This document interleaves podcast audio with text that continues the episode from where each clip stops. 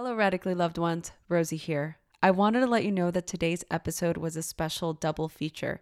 Today's guest was so impactful. It reminded me of one of my friends who I'd had on the show years ago in season four. Tim Desmond is also of the Buddhist lineage. So that's all I'll share. I'll let you listen to the episode. But I thought it would be a great idea to place his episode at the end of this one. After listening to it again myself, it reminds me of why we continue to practice. We practice because we forget. And oftentimes it's nice to hear the information, even though it's things that you may or may not know, to listen to them again in a new space, in a new time, in a different way. Enjoy the show. There's interesting stuff coming out now around how these devices and social media and all of it and the news cycle have been designed to keep us you know keep our attention. It's an attention economy and they're trying to get as much as they can. Hello everyone. Welcome to radically loved radio. I wanted to create a place where people can go to to get inspired get motivated or find some clarity and get tools to create a radically loved life I will do my best to provide information on a variety of subjects, including yoga, holistic health, life coaching, spirituality, meditation, and overall mindful living. Each episode will bring you some of the world's best spiritual leaders, entrepreneurs, yoga teachers, coaches, along with some of my closest friends, and we will talk about their life experiences and journeys to create something more out of their lives and how they continue to grow to make that happen. Thanks for listening. Hello, everybody. Welcome back to another episode of Radically Loved Radio. Uh, Tessa's with us today, as usual. Happy Friday. Happy Friday. How is everyone? I hope your day is as magical as mine has been. Oh, has it been magical? yes, it's been a magical day. I just feel so accomplished and like the stars are aligning and I'm in a good mood. Oh, tell me everything. Oh, well, I did something so terrifying and thrilling all at once. I submitted an article to be published in a magazine. First time I've done that. And gosh, you guys, I have been wanting to, Rosie, you know this. I've been yes. talking about being a writer since I was a wee one. You like, are a writer. Yes. And now, you know, I'm, I am a published author. She's a published writer and she's still trying to say, oh, I'm whatever. Know, it's silly. Continue. Anyways, I submitted an article to be published in a magazine and that felt so good thrilling and terrifying. And it's sunny and it's like 70 degrees. And I went for a run and, you know, all the things that are, I just love. Yes. Yeah. No, I love that. And on that note, uh, we're com- we completed the 75 days of wellness. Yes. Yes. So we have our last meeting next week. Uh, for those of you who uh, want to join, you can still go on my website and I believe you can register for the Zoom session there. And um, yeah, 75 days of wow, this is this makes me really happy. I too have had a pretty great week and I'm having a great day. It's so funny how those things that we know to do to make us feel good and we we can sometimes take them for granted and when we don't do them we definitely feel the ramifications of not doing them yeah. So like when oh my god, you guys, I'm sorry. It's the dog. Look, can you guys oh, see her? little her. fuzzy doggy. She is just wild, a wild little dog. Um, but anyway, yeah, like going for a run, doing my meditation, reading my my reflection, my contemplations in the morning, all of those things that just make me start off my day on a good note. It are it's just so important for me to do it every day, and it doesn't take a lot. I mean, it just takes doing it you know um mm. and yeah i've also had a really great week i feel like every week for the last couple of weeks it's been like trying to just reframe negative things that have happened or something especially after last week but i feel like yeah this week's really good springtime is here the sun is mm. shining and things are just feeling really really great um you know one thing that i wanted to talk to you about with especially with today's guest we have lodro rinzler on the show and i've been actually wanting to get him on the show for a very long time and we actually connected via email. He is a best-selling author. He's a longtime Buddhist meditator. Uh, he's a teacher. He's the co-founder of MNDFL Meditation Studios in New York City, and he has a new book called "Take Back Your Mind: Buddhist Advice for Anxious Times."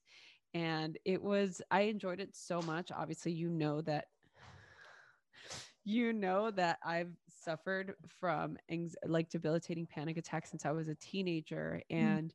After the incident that happened last week, it kind of put me into a little bit of the spin. Those of you who don't know, we had a little bit of an incident with the little pup.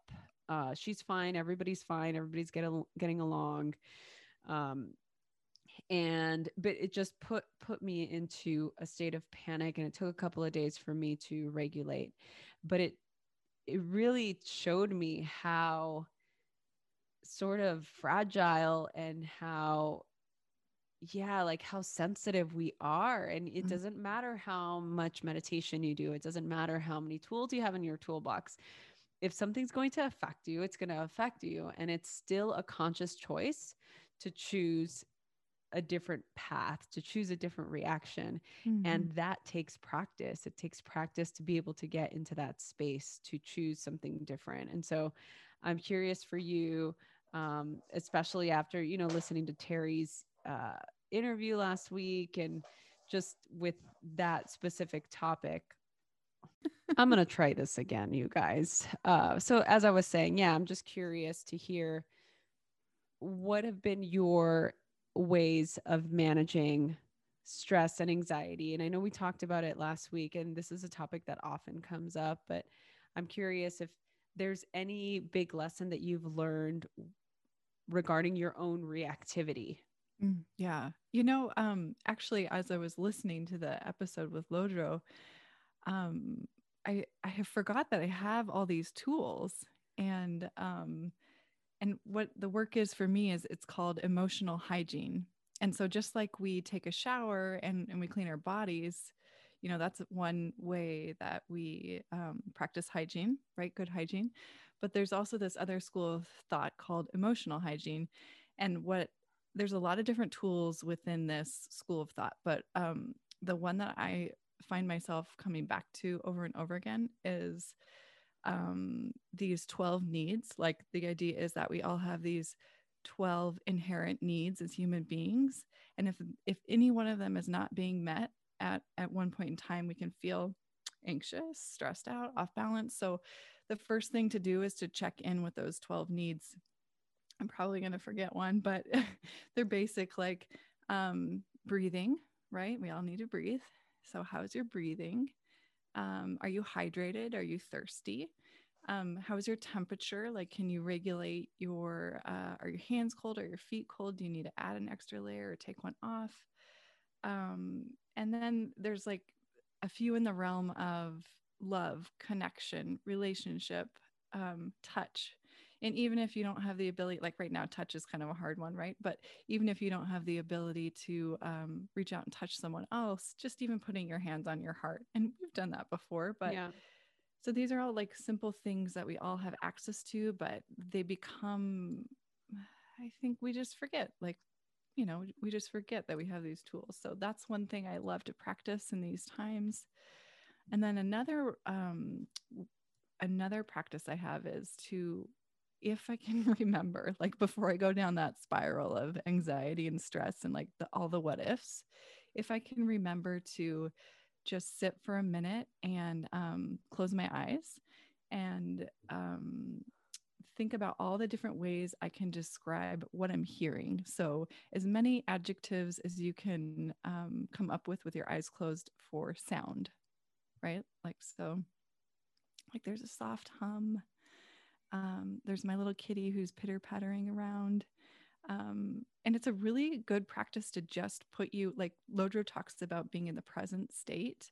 That is a practice that will very much put you in your present state of being because you're just paying attention to what's around you in that moment right now. So those yes. are a couple of things that come to mind. Oh, I love that so much and such great reminders to do and I, I hope that this is serving, especially those of you who perhaps are like me and have that really deep groove in your neurological pathway to go directly towards panic and anxiety to understand that there are other ways to mitigate that. So, mm-hmm. uh, today's episode, we're going to discover how to use gadgets and social media mindfully. So, I love that we we have that conversation and we talk about that. Um, Lodro is going to talk about some techniques to help support you with facing anxiety and coping with uncertainties. And you know, one of the things that I loved uh, in our conversation was just hearing his completely relatable approach to things. I mean, he's just such a sweet and loving person, and that really comes through. Um, mindfulness to me has been a, a, lifelong study. I've been studying mindfulness since I was 13 years old, and not that I was practicing when I was 13, but just I've been I've been familiar with these methodologies, and mm-hmm. I I love the fact that he's dedicated his entire life to um, teaching this to all of his students and to his community. I hope you all enjoy this episode with Lodro Rinzler. You know that feeling when you finally realize that you need glasses, not just when you're reading a book, but pretty much all the time? Maybe it's just me. Warby Parker was founded with a rebellious spirit and a lofty goal to create a boutique quality eyewear at a revolutionary price point.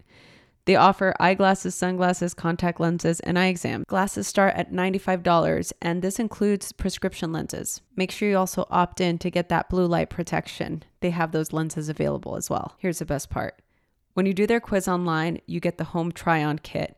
You get to pick five lenses and they'll send them to you for free. So I was able to torture Tori for a few days asking him which pair was the best one. And then I just ended up choosing the one that I wanted. So try Warby Parker's free home try on program. Order five pairs of glasses to try at home for free for five days. So there's no obligation to buy any of them. It ships for free and it includes a prepaid return shipping label. And it was super easy to return the glasses that I didn't want back. You can try five pairs of glasses at home for free at warbyparker.com forward slash loved. Don't forget to take the quiz if you need help choosing your frames. So head over to warbyparker.com forward slash loved today. Your eyes will thank you for it. If there's ever been a year to make moms in your life feel loved and appreciated on Mother's Day, this is the one. Last year was one of the hardest years for many of us.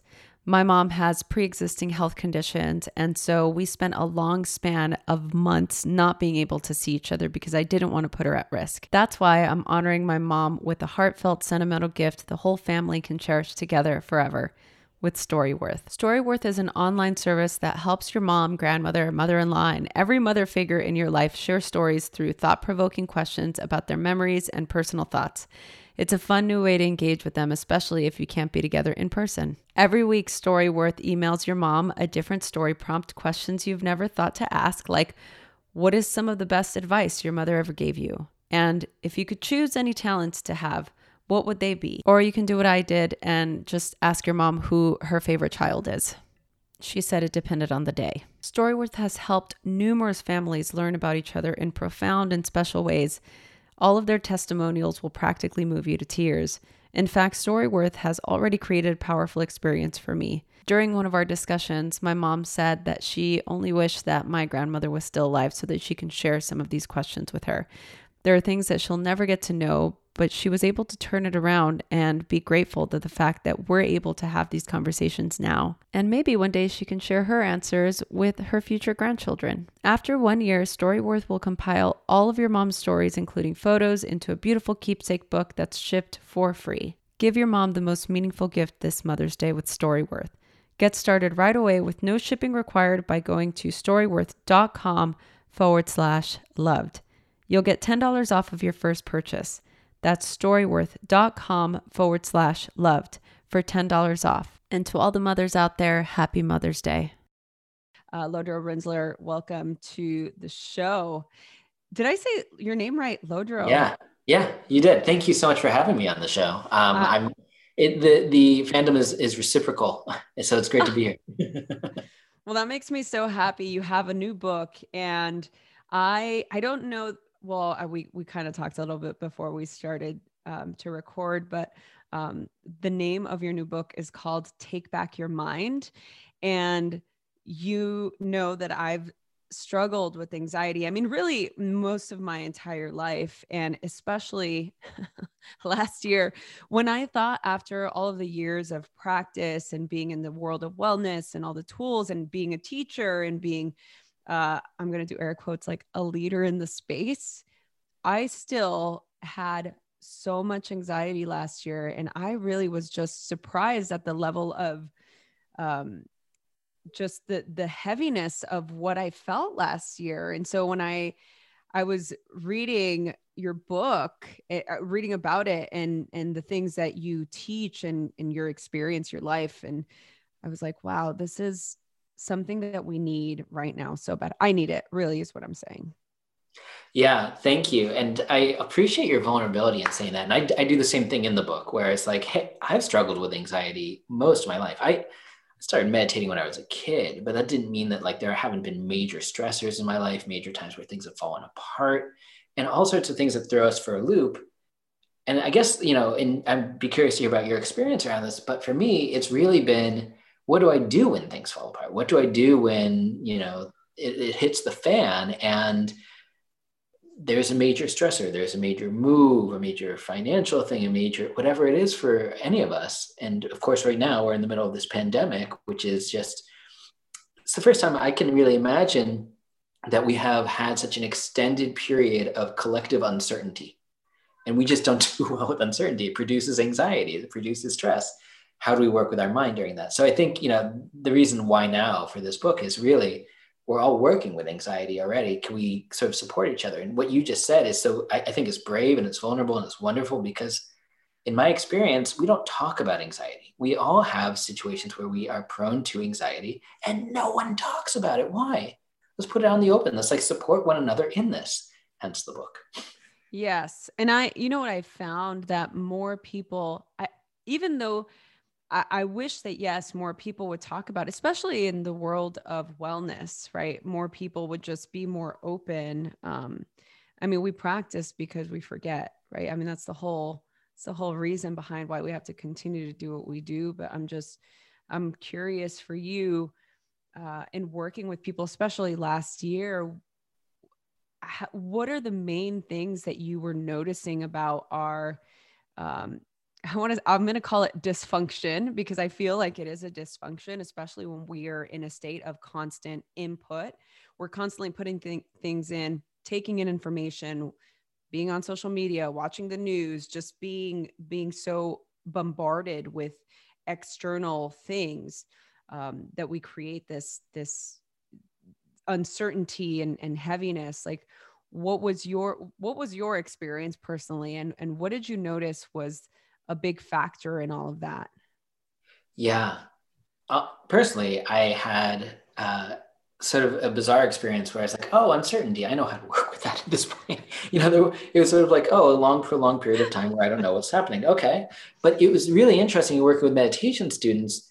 There's sort of two camps. One camp was, I don't know how I'd be able to navigate this if I didn't have the stability of my meditation practice of really, and it, the book itself, Take Back Your Mind, it has tips, is short little techniques, is all sorts of things, but there's a heavy emphasis on, you know, mindfulness practice as a way to notice the anxiety producing thoughts that come up and not chase after them, to acknowledge them and come back to the present moment, particularly the breath, that soothing, stabilizing influence we all have. Anyone who's listening to this right now is breathing, like we all have it. So, how much can we sort of acknowledge when we get hooked by stress and anxiety? Unhook ourselves, come back. We train the mind to do it, which is essentially what meditation is. And then the other camp was it was actually very funny because you know the first early weeks there were all these meditation students be like, "How long do you think this is going to go on for?" Because like somehow I was going to become like Fauci, like I was just going to know. Yes. You know, well, from my experience, you know, that's meditation. yes. Weeks. Um, so, but it became a really good thing for us because we could then have a conversation around like, well, we, I don't know, you don't know could we start to get comfortable with the not knowing? Because there's going to be so many parts of our life where we don't know. Someone calls you out of the blue and says, you know, I need to talk to you. These days, it's like such a scary thing to see. Oh my gosh, you know, what do we have to talk about? Did I say something? Did I do something? Mm-hmm. It might just be like, oh, we haven't caught up in a while. In our mind, though, we could say, it's a very minor stressor, but like we could spin out all sorts of stories and lock ourselves in the point of pain and anxiety for days leading up to it. What if they say this? What if I say that? And then we talk to them and say, I just want to catch up. It pops in an instant, but that was so much wasted mental energy that could have gone into creativity, could have gone into connection with friends and family. There's any number of things. So it's a, you know, it feels horrible in the midst of a pandemic to be like, this is an epidemic, but it is.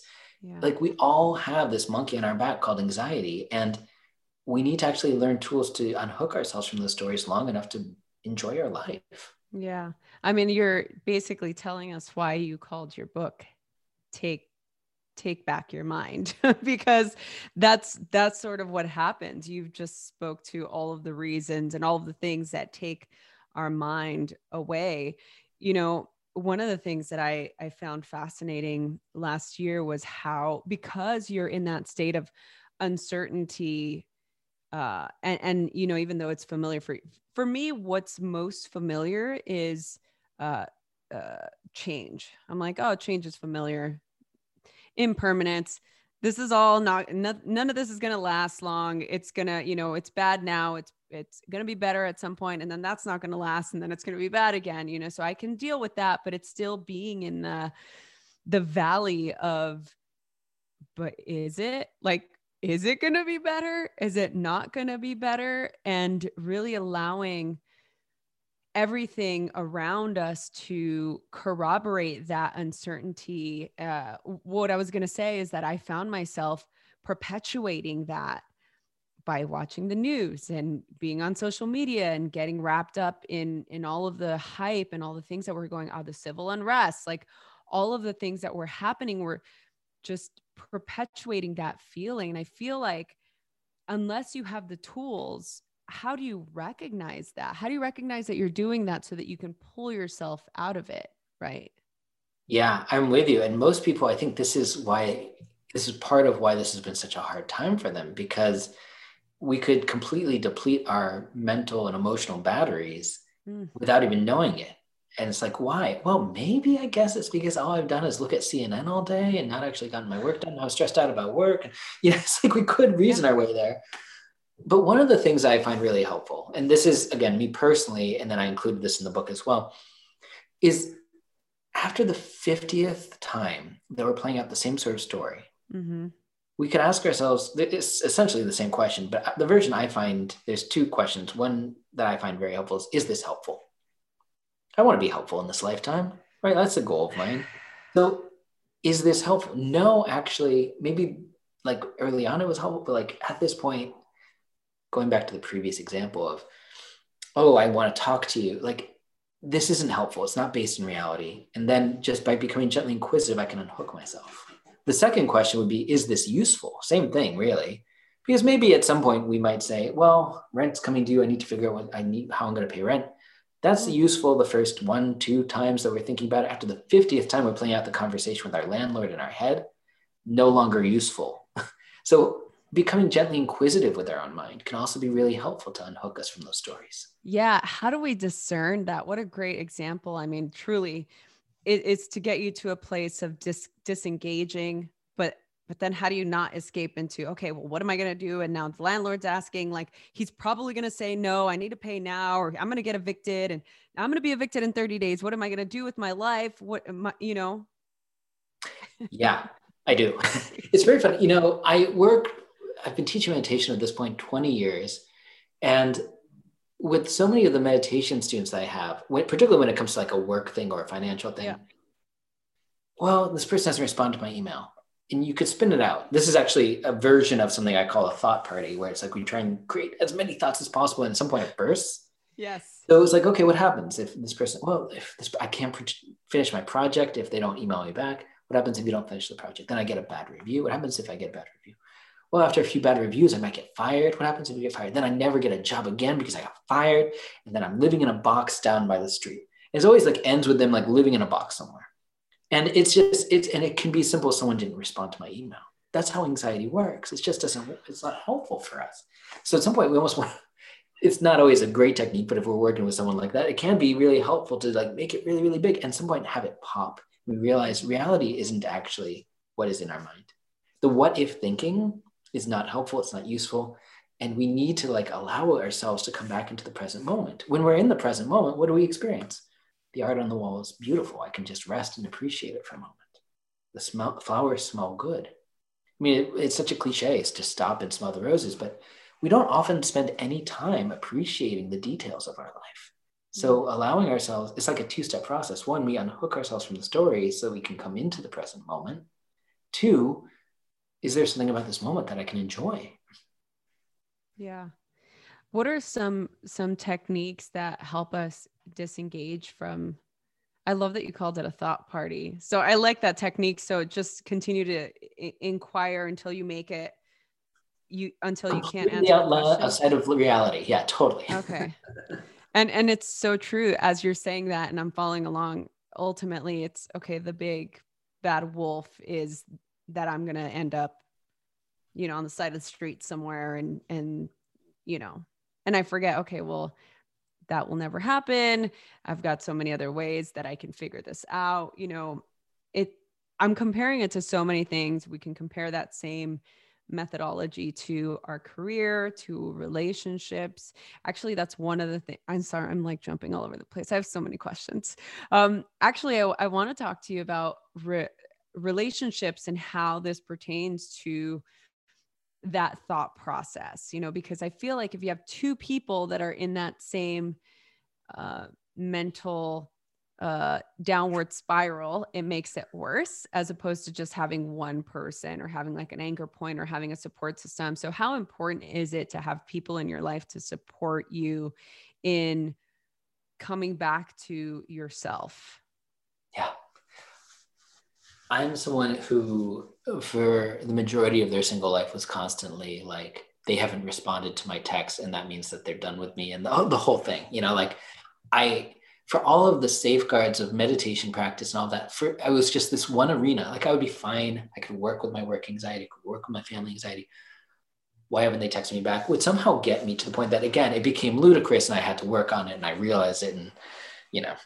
Um, at this point, my wife and I've been together six years, seven years. Don't, oh God, now I'm on the record not knowing. And it's okay. I'm going to tag her in this. I'm going to tag her. Yep, exactly. Um, but I know that one so strongly. And it's, it's really, it can be quite crippling of like, as you said, even if, if particularly if there's two people, but even if there's one person that's just so, um, there's such a lack of ease in their own being that they are constantly projecting the what like what if they don't get back to me? What if they're not as into me as i am into them? What if we never see each other again? What if they've ghosted me? You know dot dot dot. And um, i think it's really there are alluring storylines particularly for those of us who have gone down that rabbit hole before where we have been ghosted in the past where someone hasn't gotten back to us or whatever our version of it may be they're not as into us as we are into them. Um, and you know, I guess leave it to the meditation teacher to keep bringing it back to that topic. But there's something baked into even just the most basic breath practices where we're just resting with ourselves as we are. And in Tibetan, there's this wonderful word for meditation, which is gom, G O M. It can be translated as meditation, but it can also be translated as familiarization or become familiar with. The idea that this whole process of meditation is us becoming familiar with all of who we are. And if you met a new friend and you you know started hanging out regularly and getting to know them at some point you'd be like i like this person. I like this friend. And maybe months years pass you look over your shoulder i love this friend. Because we spent so much time getting to know them and embracing them for who they are. Meditation's us doing that with ourselves we're sitting there on a seat maybe a meditation cushion maybe a chair 10 minutes a day, we're just spending time with ourselves, getting to know ourselves. It's not so that we're leveling up and becoming someone new. We're just getting to know and accept ourselves. So 10 minutes a day, weeks pass, we say, Oh, I like myself a little bit better. I'm kinder to myself. Months pass, we love ourselves more. And there's less that feeling of, Oh, I need to go find love out there because there's actual love right here. Like I actually have love and I have access to love to answer your question more directly, of course, it's wonderful there's people that can mirror that love back, but it's a little bit less of the Jerry Maguire, you complete me thing, and more of like, I'm here with love and you're mirroring your love back. And it just feels like we're both coming from a place of wholeness. That's a really profound thing if we can get there. And I think that's part of what, actually, last thing I'll say about this is when, um, you know, meditation class. My wife actually was leading a meditation class five years ago, something like that. And we were running this challenge. You come 30 days in a row to these meditation classes, you get your next month membership half off. And we would always say, like, okay, enough of us sitting in the front of the room as meditation teachers telling you why you want to meditate. You tell us what has happened. Anyone here finishing up their time? This guy's like, I've been meditating for 30 days. Great. Why should anyone meditate? He says, at the age of 55, it's actually the first time in my life that I really think I understand how to love myself. Mm. When she told me that, I almost cried. I mean, it's it's like we go through our life thinking so poorly about ourselves. This is actually in the book as well. From an early age, society whispers in our ear and says, actually, you're not good enough. You know, what you really need is a better education. Oh, you know, you're doing all this work. Who said you could do this work? You need a better career. You need a better mentor. You need a better spouse, eye product, house, whatever. Like we name it. And we are constantly trying to level up for that reason, as opposed to saying, actually maybe basically wholly i'm good okay as is. And this is a fundamental belief in you know i was raised buddhist and people ask like oh was it what was it like growing up in a buddhist household? The key thing that really stood out to me is that i wasn't raised with the idea that i was originally messed up and i needed fixing. I was mm. raised with the idea that i'm basically whole good as is and yes then as is now, I will make mistakes, I will get confused, and I will act from a place that is not in touch with that goodness. But by and large, year over year, having a deeper relationship with that means that the mistakes get smaller, means that the confusion gets less, and I'm more able to live through that lens. So I think that's huge that if we could actually start to have a relationship with ourselves where we're like, maybe I'm not basically messed up, maybe I'm basically okay and good. Mm.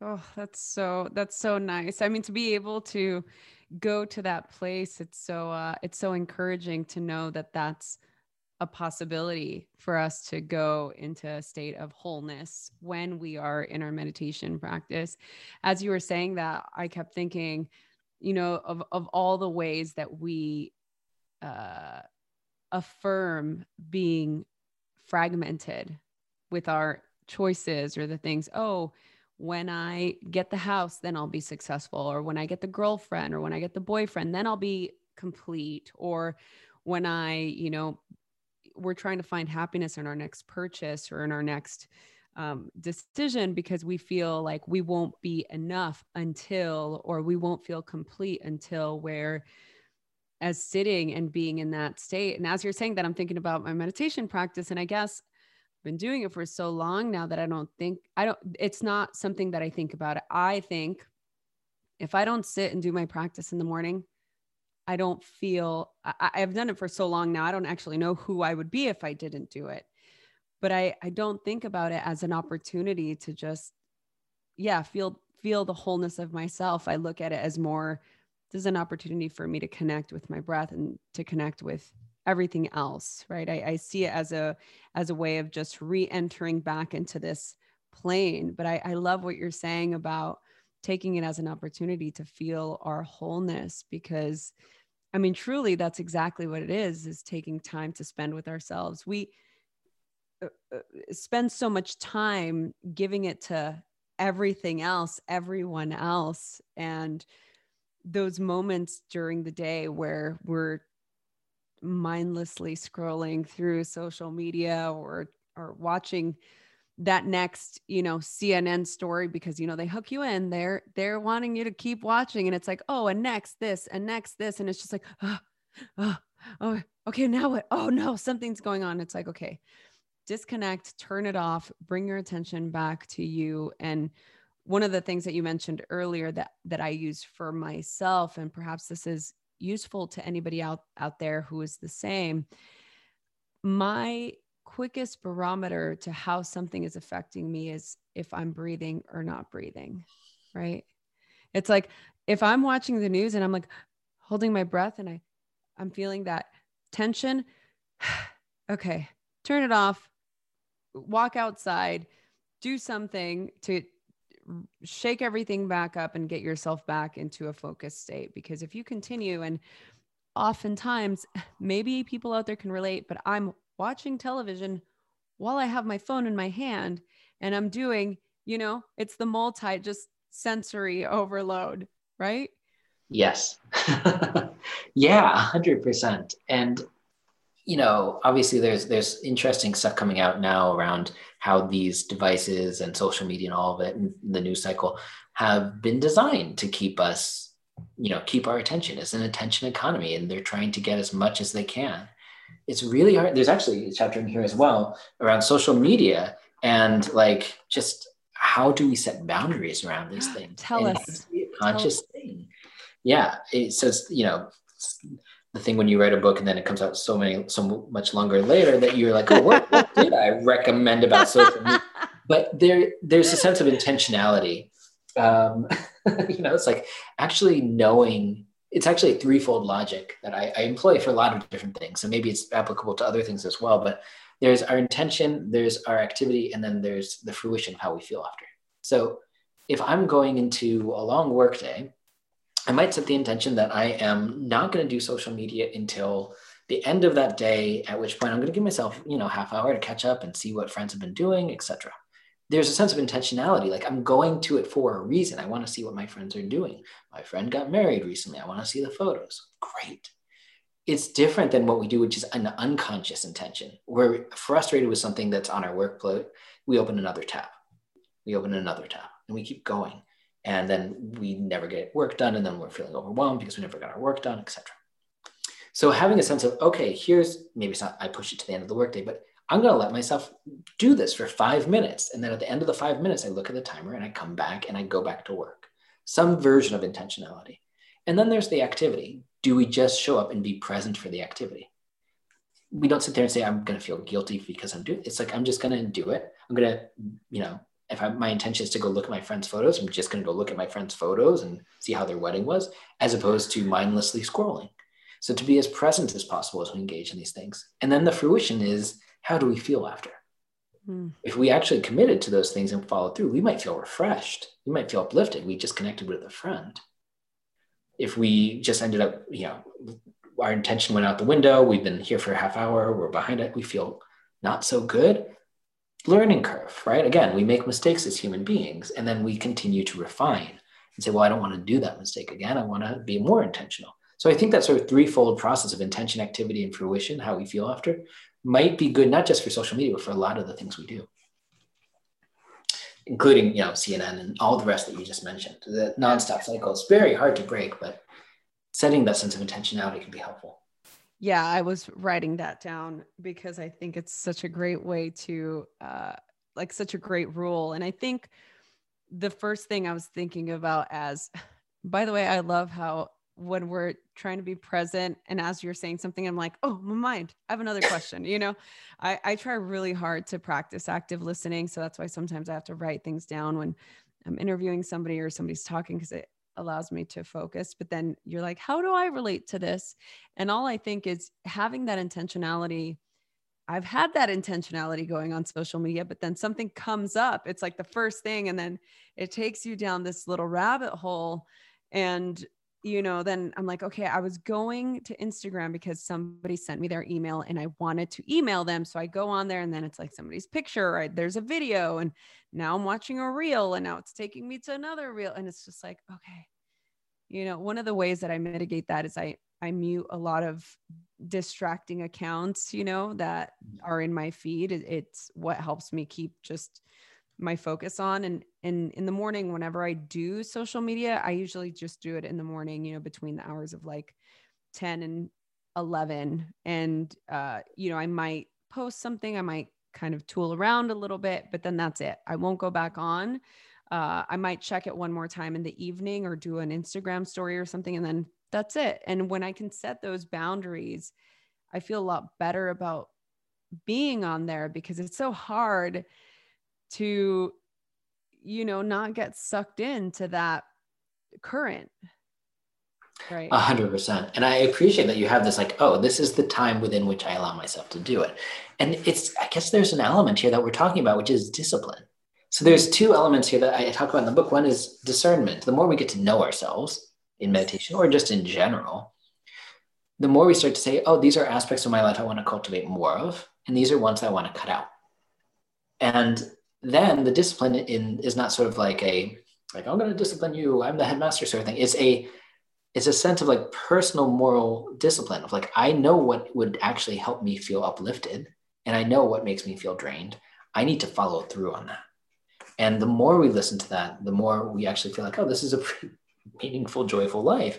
And when we just let it go by the wayside, we're like, I'll just you know binge watch Netflix until it's done, you know, 2 a.m.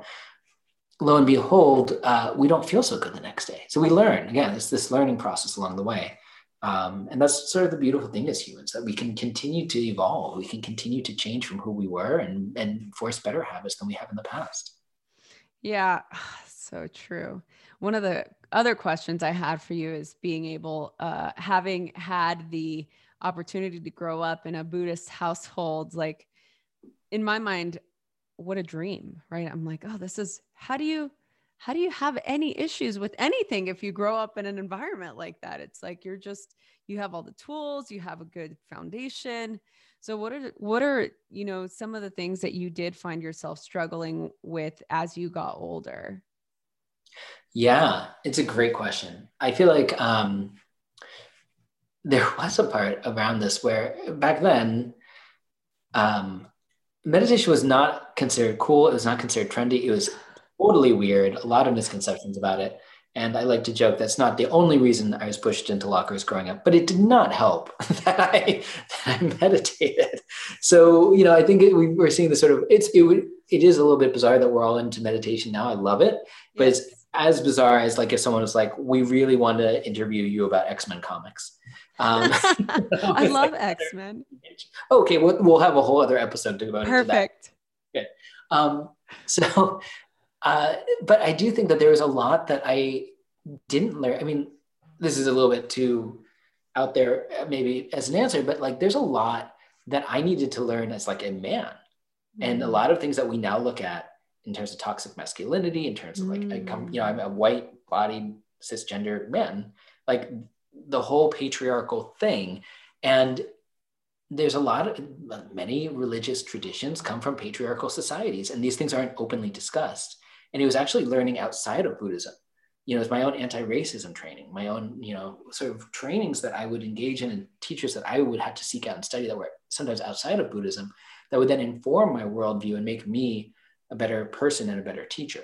Mm. Um, so it's, again, it's a little bit, a little bit off topic, but also sort of like, I think for me, it's always like, where can I learn more? And what do I need to do to uh, sort of like yes, I was very lucky to be raised in a Buddhist household that emphasized like I'm basically good as is.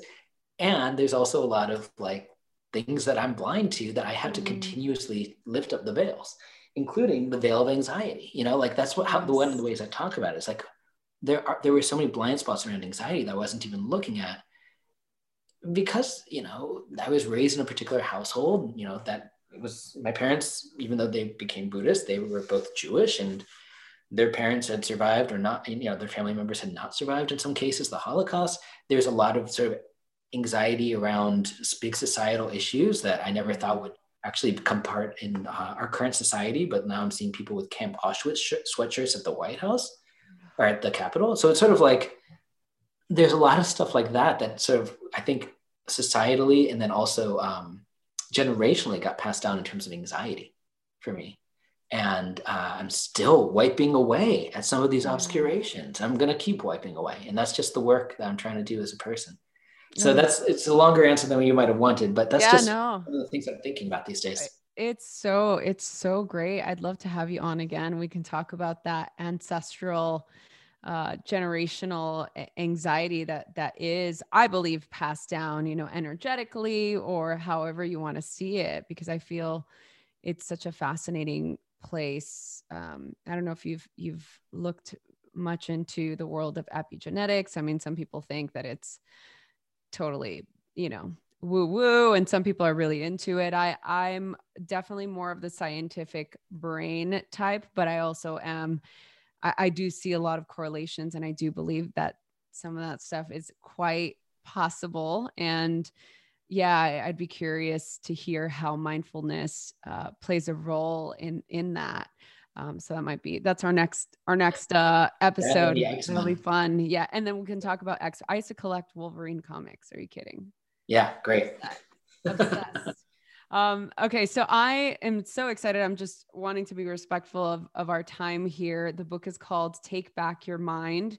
And I recommend that everybody out there who's ever suffered from anxiety, or even if you haven't, maybe you have somebody in your life that you you know does maybe they it would be a great book for them to read. I think everybody should read the book. I mean even if you've never experienced anxiety before i think it's just a great way to understand where we are in society as a whole. I feel like everybody was suffering from anxiety last year. You know, I feel like we're still, I mean, we have yet to see the ramifications of the the chaos that ensued last year. I mean, there's going to be a lot of PTSD. I feel like there's going to be a lot of processing and i'm not trying to sound uh, morbid or anything I, I feel like it would be a disservice if we didn't acknowledge the fact that we're we're still in a pandemic i mean we're in la we're still in lockdown now it's end of january um, and you know we we are still in this state of not knowing i feel like we've done our best to stay positive and stay optimistic. But I feel like that being said, um, there's a lot of people out there who are going to need some support and are going to need help. And I feel like this book is really going to help a lot of people. That reminds me, what you said, I 100% agree on. And that reminds me that uh, the proceeds from this book are actually going uh, to two different organizations that are wonderful organizations Feeding America, which is a collection of food banks around our country, and then the Loveland Foundation, which is uh, therapeutic support for Black and Brown women and girls. And we're a small world story, and then I'll, I'll, shut up because we do have to go, I, I imagine. But uh, I reached out to both organizations, being like, "Hey, I'd love to support you in this. What do you think?" And both said yes. In the Loveland Foundation, the current executive director was like, "Oh, and by the way, I read your first book like eight years ago, and it helped me move out of what I was doing into philanthropy, and now I'm here as the ED at Loveland Foundation. It's like this is the best small world story and I've ever heard. So when people buy the book, hopefully it helps them, but also they're helping these great organizations as well.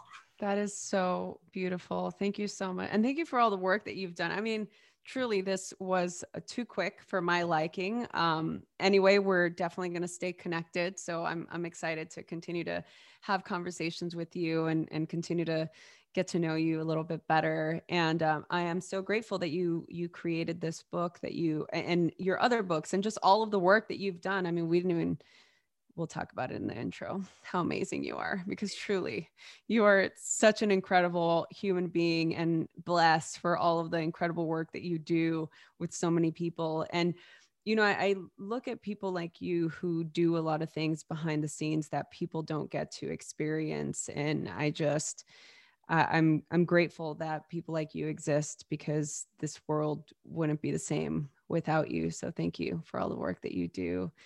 Um, I'm so grateful for the people that are watching this, or if you're listening to this podcast, uh, be sure to share this with your friends or anybody who you think would have um, would benefit from listening to this conversation or, or reading this book. Uh, before I let you go, um, where can people go to for more information or to uh, contact you?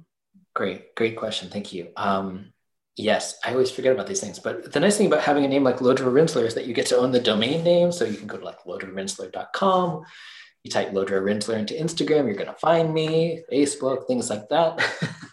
um, and I just want to say thank you so much. I mean, what you do with this show is such a service to so many people. And um, I, I, imagine that you get this all the time from people who are watching or listening but you know thank you for for doing the work that you do in the world no thank you so much i do have before we go i do have one final question and i ask all of my guests it's a great way to like pivot the attention off of me uh the, the question is about this podcast and why i started this podcast it was the idea that we are all radically loved and radically supported by uh, God, universe, source, whatever higher power of your understanding, that the universe works for us and not against us. So the final question for you is how do you feel radically loved? Yeah, I feel um, it is, it's so funny when you put it that way because it is that sense of like energy, right? there's a feeling of energy. And uh, for me, it's amazing to know that something like a book like this can go out into the world and help people. And I'm never in relationship with them personally, but that they could still feel the love that I infuse into it. And then sometimes they write me and they say, you know, like this was actually so beautifully helpful for my heartbreak, my situation, my lost my loved one. And um, that fuels me beyond anyone's understanding. Uh, I can't put it into words. So I'm always appreciative to be in conversation with the people that engage with my work. That's beautiful. Thank you so much. Thank you so much for being a part of the Radically Loved community. We're so grateful and we look forward to continuing to follow your work and continue to see your growth. And we just, we are so grateful. Thank you so much. And thank you everybody for listening or watching this. Big love. We completed the 75 days of wellness, my friends, and I would not have been able to do it without my tonal. And I'll tell you, even though most of the gyms have been open here in LA, I don't actually plan on going back. I've got coaches, I've got programs, I've got yoga, I've got meditation. I can custom build my workouts and all in the comfort of my own home. Since getting my tonal, I realized how much time I wasted lollygagging at the gym trying to figure out which weight to use or what machine I should be on. And Tonal makes it super easy with its coach led workouts. Its powered digital weights actually learn my body, and the Tonal is capable of lifting up to 200 pounds. Not that I'll ever be able to lift 200 pounds or I want to lift 200 pounds, but I like to have the option. Tonal is the best. It's a smart at home gym that replaces every machine in the weight room and has personal training programs built in. And the best thing is that it looks just like a mirror or a TV on your wall. So you don't have all these big, bulky weights or racks to crowd your space. And I'm very particular about my space, meaning it doesn't interfere with my Zen like vibes in my Zen den. So if you're like me and you want to have your own smart at home gym, then you can try Tonal for 30 days risk free. When you visit tonal.com, you can get $100 off of the smart accessories when you use the promo code ROSIE at checkout. So go to www.tonal.com and use the promo code ROSIE, R O S I E. Tonal will help you be your strongest. Okay, what I'm going to tell you is super gnarly. The dirty little, not so dirty little secret about bedding is that while cotton might be the most popular fabric for sheets, duvets, and pillowcases, it is the most damaging to our planet. That's why I'm thrilled to introduce you to Ettitude. By using 100% organic bamboo fabric, Ettitude's sheets save 500 times more water than cotton and produce 52% less carbon emissions. And who isn't a fan of trying to save the planet? After I received the first set, I had to go back and order a second set, not only because I sleep warm and Tori doesn't. he likes to be cool at night, and the material was super cool and super soft. So, unlike cotton, which consumes massive amounts of water, energy, and chemicals during production, Ettitude uses organic bamboo. This is the most resource efficient plant on the planet. It's also what our floor is made of. So, Comfort Ettitude's 100% bamboo fabric has a unique, silky smooth, and feathery soft texture that is similar to silk. It delivers unparalleled comfort that actually feels better than cotton.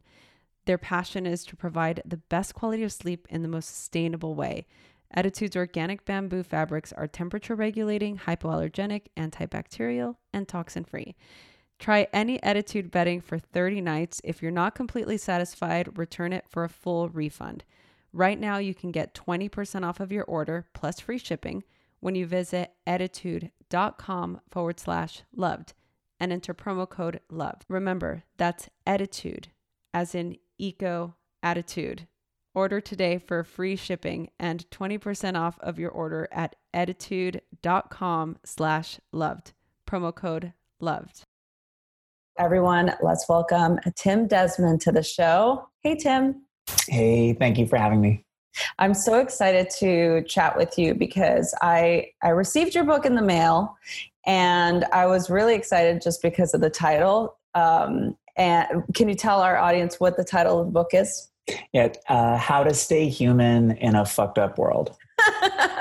and I was like, uh, I need to read this book right now. And from the first page I started, I couldn't put it down. It actually came on one of my retreats with me because I just I needed to finish it. It was just so good. And from there, I did a little bit more research, and I um, I found your uh, self compassion skills workbook, mm-hmm. and which I thought was amazing as well. And uh, one of the things that I I love about your your book now is that um, the description is it the description for the book is it's possible to pay attention and care about the suffering in the world without letting it poison us which to me in this day and age where we are in the world i feel like is so important for us to learn. And i i would really love for you to just talk to us about what your uh, inspiration was behind writing this book and why do you think it's a message that we need to hear? Thank you. Um, yeah i've been a part of sort of social justice movements and working in the mental health world. Um, I, I live at a retreat center that's sort of like a social justice oriented retreat center. And i mean i I've, i'm an idealist and I think that and I my my sense for, of of this show is that it appeals to people who are idealists who like I think one thing that's true about me and the people that I connect with is um, that we believe human beings are better or, or, are capable of a better world than this. Mm. Um, that we that we could create a better world, and I think my heart goes out so much to all of the different ways that people are trying to make our world better. And the different ways that that we're acting and the different ways that we're just trying to shape our own lives and the different ways that we just wish we could do something and we're feeling paralyzed. And i think that what i wanted to write about is that impulse that we all have to this impulse to want to make the world better.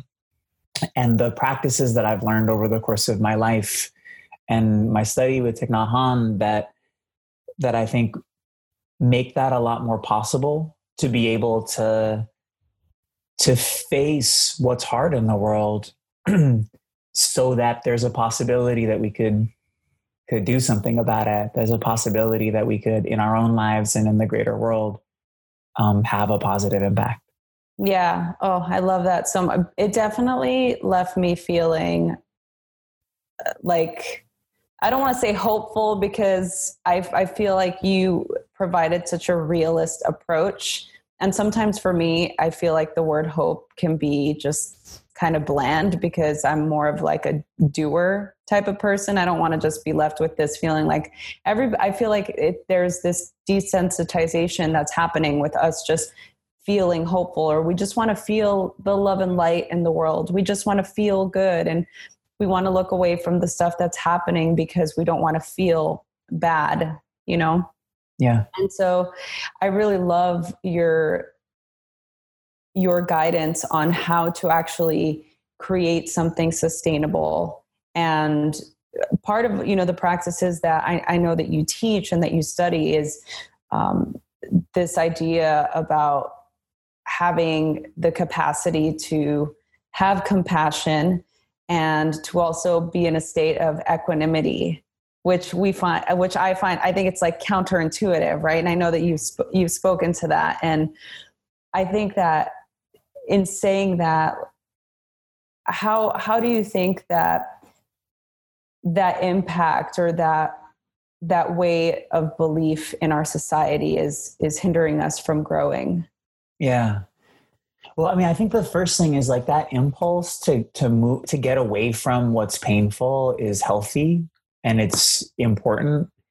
And and i think it's like sometimes it's the right thing to do and I think it's like I, it's I really want to be careful about. I don't want to demonize that in any way. Mm-hmm. But the thing that I'm really interested in is developing our capacity to to confront or to face what's painful in a way that it's not that it doesn't hurt and it's it's possible to do that and i think that like So when Thich Nhat Hanh talks about the the idea of embracing suffering, the image that he uses is that basically there's a way to hold a crying baby that the baby finds really comforting right? And it's a way of it's like um it's not the way that we might hold a crying baby where we're totally burned out and triggered and just like god would you please shut up?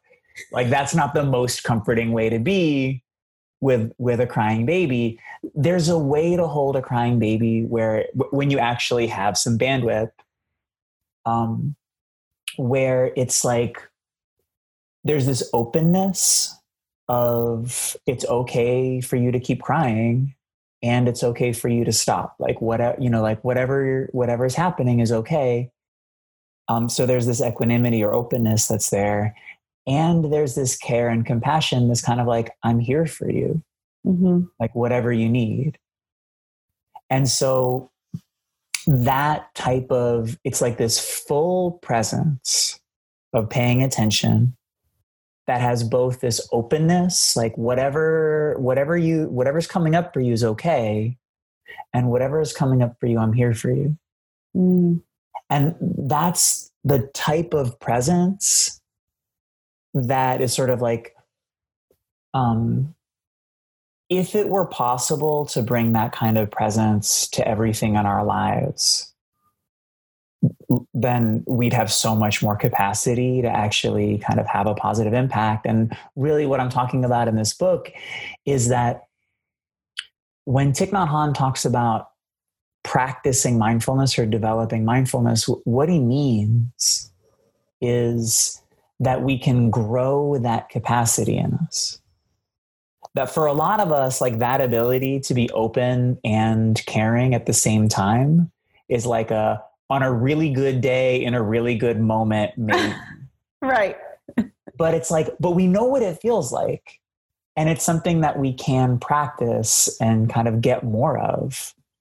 And as soon as we realize how important it is or how helpful it would be to have more of it then it's possible to feel really motivated to try to to try to grow that oh Hey guys. So everybody knows that skinny dipped almonds is now one of my major food groups. Skinny dipped almonds are non GMO verified and are wrapped in a thin layer of artisan dark chocolate and have 70% less sugar than yesterday's chocolate covered almonds. They're really good. I mean, that's really all I'm going to say about it. I would always feel really guilty when I would eat an entire bag of uh, chocolate covered other things. And most of my friends are really excited anytime they see me because they know I'm going to bring them a bag of skinny dipped almonds. And I'm excited for all of you guys to try these awesome skinny dipped almonds. I'm actually, you know, it's really not difficult to talk about how much I love these because I really eat them all the time. And now Tori's addicted to them. The dogs think they're doggy treats, but do not feed your dogs chocolate because it's really toxic for them. I don't really know what else to say. These skinny dipped almonds are so fucking good. if you want to try them, use our promo code to get 15% off your entire order. Use the code RADLOVE15. Go to skinnydippedalmonds.com or you can go to the info button on this particular podcast. Go to the link, click the link, fill up your cart with almonds that are skinny dipped in chocolate they have so many different flavors dark chocolate raspberry, dark chocolate espresso. I'm not a coffee person, but they're actually really good. The ones I'm eating right now are the dark chocolate cocoa. The best ones are the peanut butter ones, but I feel like I already told you guys about the peanut butter ones. I just love them so much. If you happen to try them, tag me on Instagram and I'll send you a special gift. Don't forget to use the code RADLOVE15, R A D L O V E one five for your discount. So now we can go back to our show. I thank you for that. I have two two questions in, in what you just said. The first one is this idea or this practice of mindfulness and its def- many definitions or its many facets. I feel like from from what I've studied and the way I see people presenting it out in the world is is a little bit uh, incongruent. Can you just can you just for the purposes yeah. of what we're talking about give us the mindfulness definition and maybe where you think yeah. things have uh, shifted away yeah. from what mindfulness is? Yeah. Oh, yeah. So there's a lot that I could say there. Okay. So the, the, the first thing that I'm going to say is like what I really care about, which is it doesn't matter what mindfulness means what matters is what you want like what do you want from life like what is your aspiration that brings you that that drives you in your life and that and like is there some type of capacity or ability that actually has some juice for you. So whether it's like feeling less anxiety feeling more joy feeling more like like freedom or flexibility in whatever situation like that that type you know what i mean? Like whatever that is whether if it's like it might be wanting to feel more comfortable being really intimate with people or expressing love like whatever that actually has like motivation for you that's what matters that matters way more than how you define the word mindfulness because that's the thing you want to practice.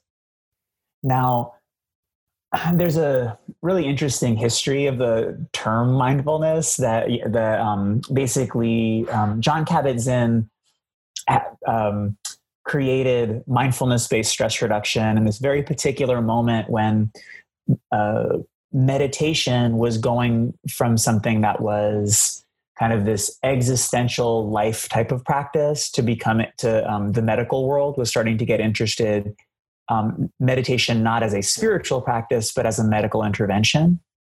And so he developed mindfulness based stress reduction in the late 70s early 80s as a medical intervention specifically for uh, for people with chronic pain and he's very and he talks about this he stripped away everything that he felt like conservatively trained doctors in the late 70s, early 80s might have, anything that might have made them uncomfortable.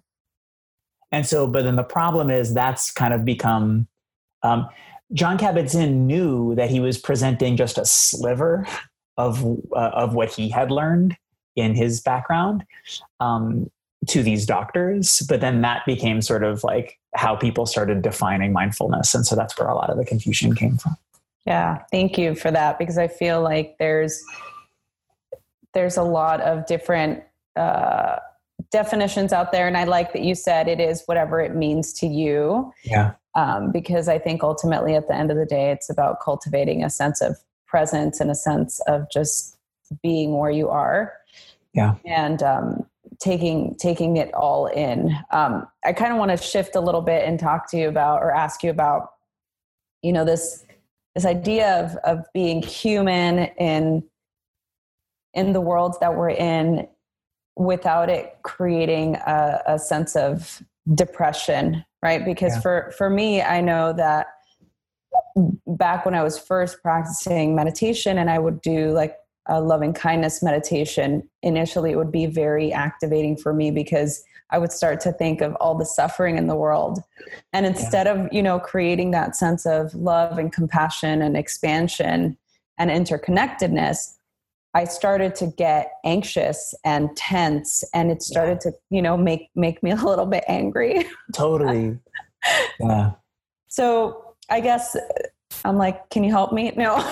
yeah, yeah. Well, I, I want to talk about that because I think that's really um, one of the hard things about people when they when we sort of start looking to meditation practice is it can sound like we're kind of trying to make sense on our own of all of these different teachings and how do we actually apply them and when, when i apply them in this moment to my mind and my mind does this other thing that i wasn't expecting and it's like well what am i supposed to do now and it's like so what I'd say is like there are these sort of principles that um, this idea of deliberate practice that is um, pretty well studied in psychology, where some of the ideas are that we we choose a specific skill or capacity that we want to develop, and we pay attention to like really trying to focus on that skill and um, i think one of the most important things is that we we increase the level of difficulty very slowly so that we're never kind of overwhelmed. And i think that that's something that's really important in meditation practice. Like what you were saying is like the images that started coming up in your mind were bigger than you had the capacity to bring compassion to in that moment. So it's just sort of like, okay, so I'm, I didn't do this on purpose, but it just, my mind brought up something that's bigger than I can practice with. In that moment, um, so the first thing that, that needs to happen is just to recognize what happened. It's not that the practice is broken, it's that what happened was my mind came up with something that's bigger than I know how to practice with right now.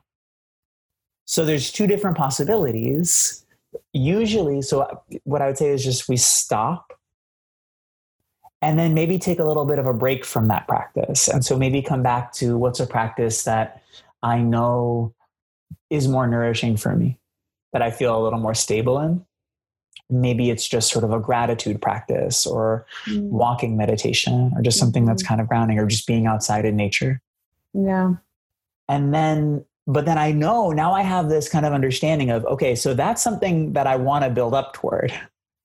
I can't think about war and um, sweatshops and like these sort like uh, you know human trafficking and things like that. I I don't I can't sit with that right now. It's overwhelming for me. But I know that that's there, and I want to start kind of slowly like can I think of something unfair and find compassion? And the other thing that I feel like is really important in that moment is like, we're trying to cultivate this openness, and the mind pops up something that's like, I'm not open to this. And the there's a there's a, a moment there where you can that part of you that's like, no, not that that becomes the, the object that needs compassion. Mm-hmm. The part of me that says no war, the part of me that says no human trafficking, that's a part of me that's suffering and in need of compassion. And I don't need to try to convince myself that those things are okay. Like that, like that's not something I'm likely to try to do. Like that's not part of that's not something I'm interested in. But instead, what I find is that if I bring a lot of compassion to the part of me that's like, I hate this about the world, and just really let that be there and and send a lot of love to that part of me. And in fact kind of recognize i'm glad you don't like this about the world. That is that's compassion there. You want a, a safer world. Then it's a lot more possible for me to face those things. And it doesn't it doesn't numb me. It doesn't make me kind of t- try to convince myself that they're actually okay. It's that like my reaction to them is okay. Mm. And that and now i have some real freedom to be present yeah oh that's so beautiful and i, I feel like you just defined having that equanimity with compassion yeah. right is really allowing what is there within you to just to be there and exist exist simultaneously as you have this desire to want the suffering of the world to stop. Yeah. A quick message from our sponsor. If you're looking for a nutrient system that truly embraces and complements the mind body balance in a holistic, nurturing way, then wellness kits from YouVeda are your natural answer. They're created with the help of naturopathic and Ayurvedic practitioners committed to the healing tradition's mantra of purity and harmony. These top quality ingredients are handpicked and refined in a way that preserved utmost quality and potency. Discover a wide range of formulas that deliver essential fatty acids, herbs, probiotic strains, and enzymes to help support your health and wellness needs. Whether you're looking for a natural detox support, a gentle digestive aid, soothing probiotics, or a formula dense in vitamins, minerals, and antioxidants, you can be assured you're getting only the best natural healing remedies for your body. Go to youveda.com, that's Y O U V E D A.com, and enter the promo code ROSIE, R O S I E, for a special discount on your first purchase. My next question. I'm like, my next question. I, I really hope that I can get through this list of questions. Sure. Has to do with um, our ability to find uh, a sustainable state of joy or happiness. Yeah. Because I one of the other reasons why I find we find we search for practices like this, spiritual practices or um, calming practices, is because we want to be in in a state of peace, in a state of health, in a state of more groundedness, more happiness. Um, yeah. Why is it that we feel like we have to seek happiness and joy out outside of ourselves?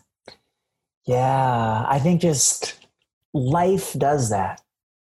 Like all life wants to avoid suffering and find wellness or thrive in whatever way, right? Like every like every single celled organism wants that.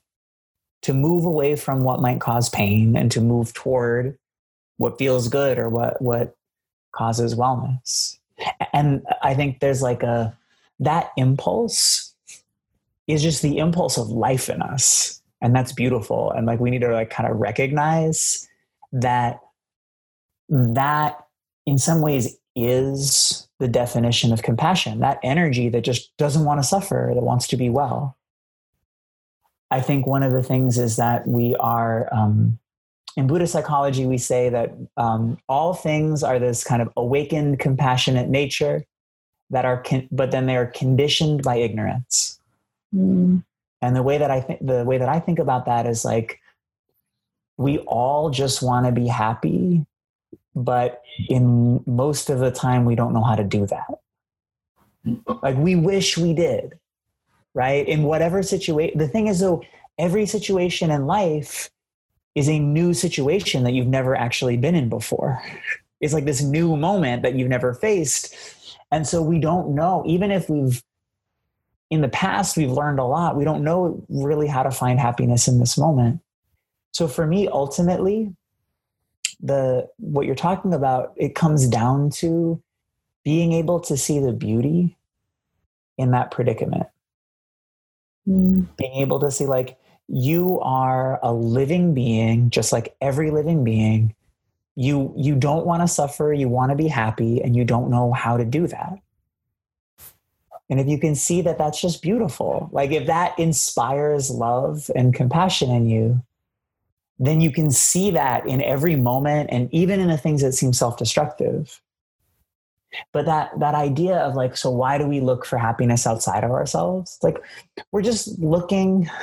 I mean, one, one thing that happens is that the human mind, its job is to try to come up with an image of what would be better than this right? So maybe we're yeah. enjoying this conversation, but then the mind is just like, well, you know what would be nicer than this? It's like if I was able to talk with this person, but like also getting a massage, or like if I was able to get like, you know what I mean? Like if I was like talk, talking to this person and I had like a really, you know, like a, a great cup of coffee or like wh- whatever it is, it's like, you know, it would be even nicer. And then as soon as that shows up, your mind comes up to, you know, it would be even nicer than this and so I, I, think what one of the things that happens there is like we um, we mistake this sort of friendly advice that our mind is giving us for like our marching orders. Oh, yeah, it's so good. And it's like, okay, so yeah, so like I have this thought of like, oh, I'm really enjoying this, and a great cup of coffee would be would be even better. And I don't have one, and I'm not gonna go get one and so that that thought it doesn't need to be like okay well happiness is impossible until you have that. It's just like a suggestion. And you can say okay thanks but I, am just i want to keep doing this now. Ah oh, that's so prolific. Yeah.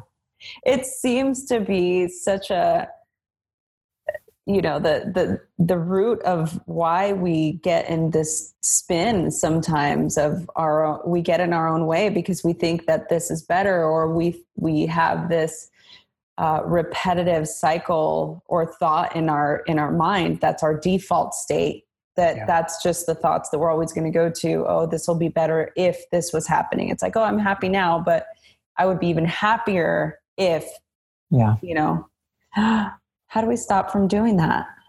Yeah no your your your mind's job is to do that and it's not going to stop.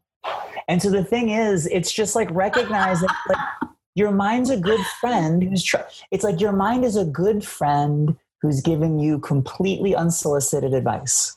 Oh okay. That's and helpful. sometimes and, and like it, doing it because they love you.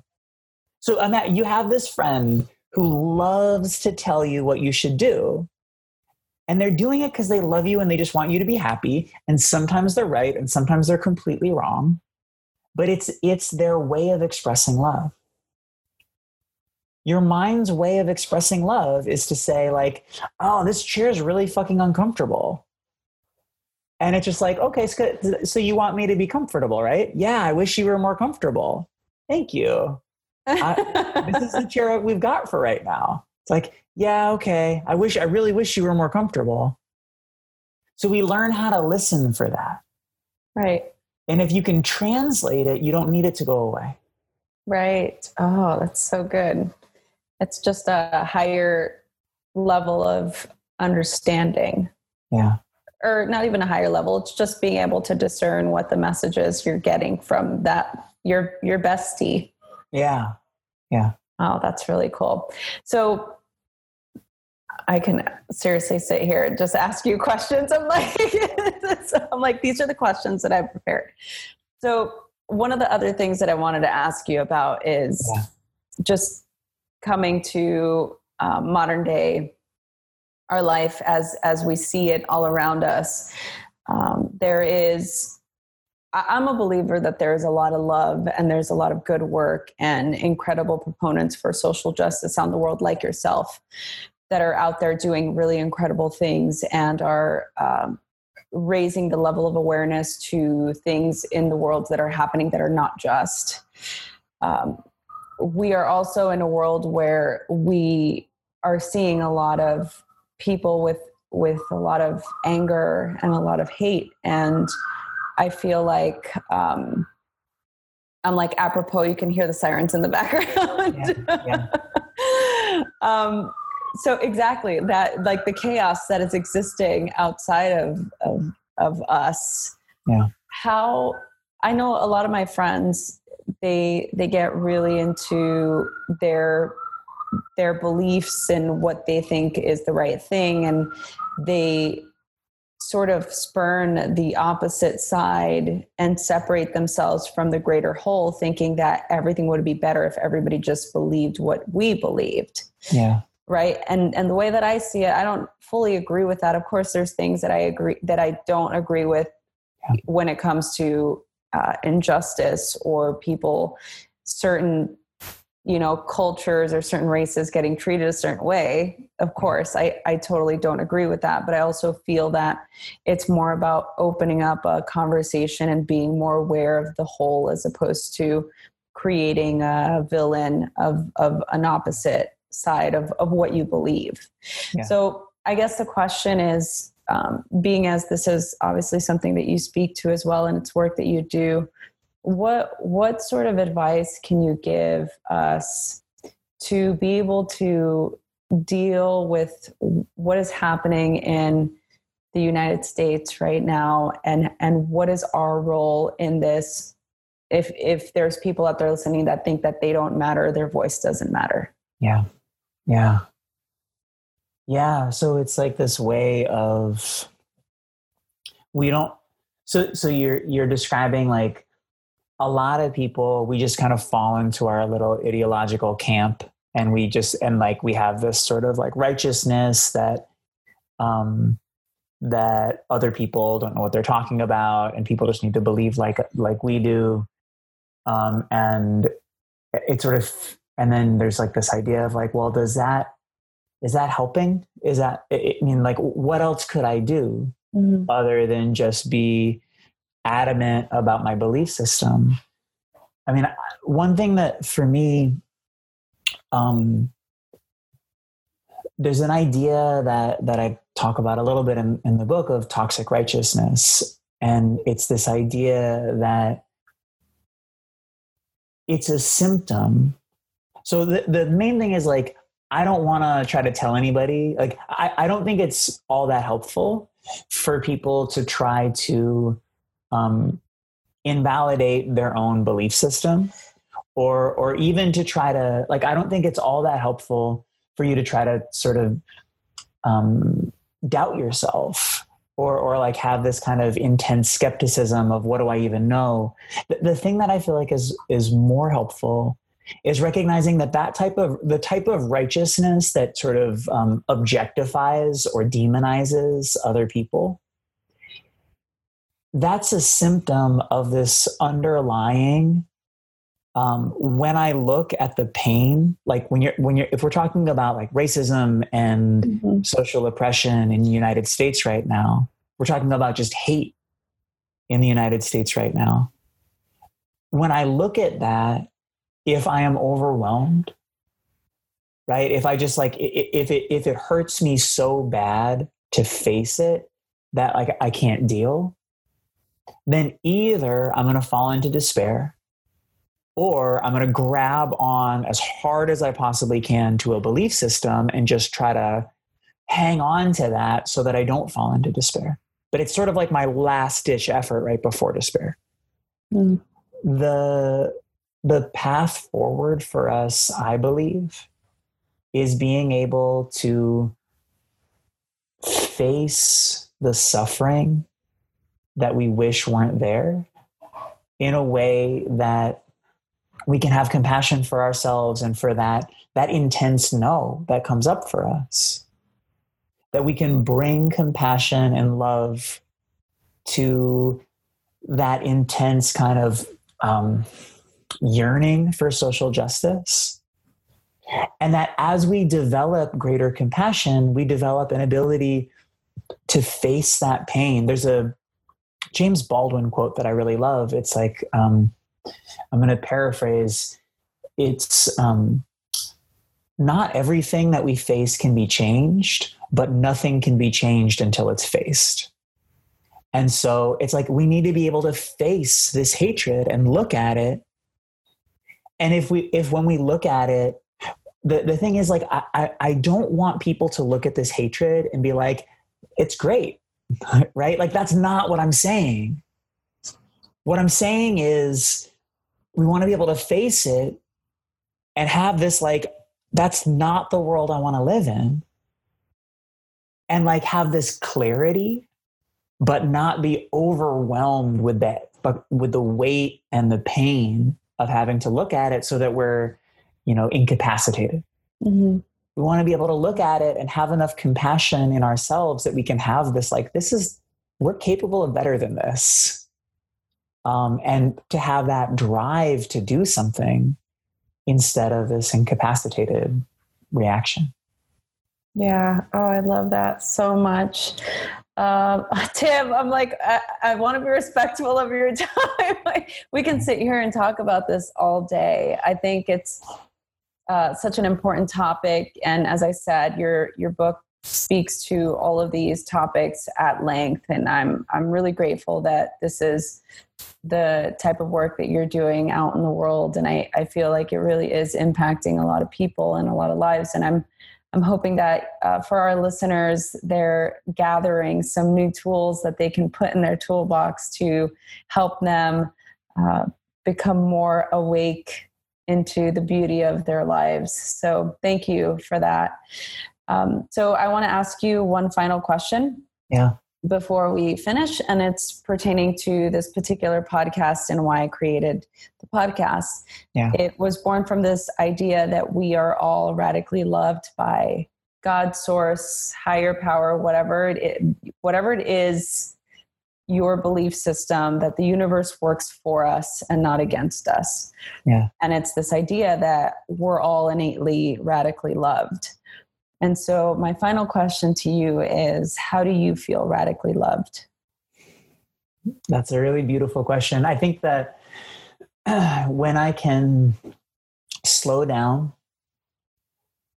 and I can basically kind of feel open, like non defensive, if I can get in touch with the parts in me that are in need of love and just feel like open to receiving, then I have this experience and I don't know how to interpret it or, or whatever it is, but I have this experience that there's love that's there and that there's as much as as I need in any moment and the issue is really opening to it.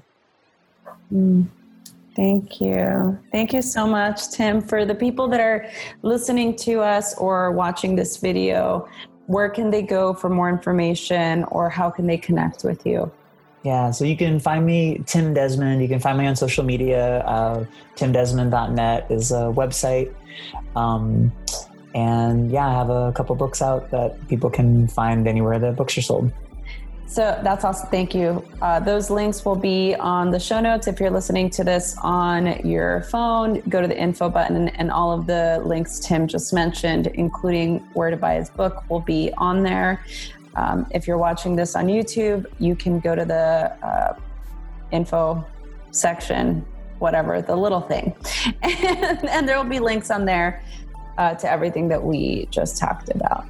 So that is it. Thank you so much, Tim, for being on the show. I learned so much, and I'm really grateful that you came onto the show and joined our community. Thank you so much. We hope that you come back and join us again. Thank you. Hey everyone, I hope you enjoyed this episode. I am so excited to continue to do this. Please share this with your friends, email us, message us on Instagram at Rosie Acosta or on Twitter at Rosie Acosta, subscribe on iTunes, write a review. We love doing this, so please help us continue to keep this podcast going. Thanks for listening.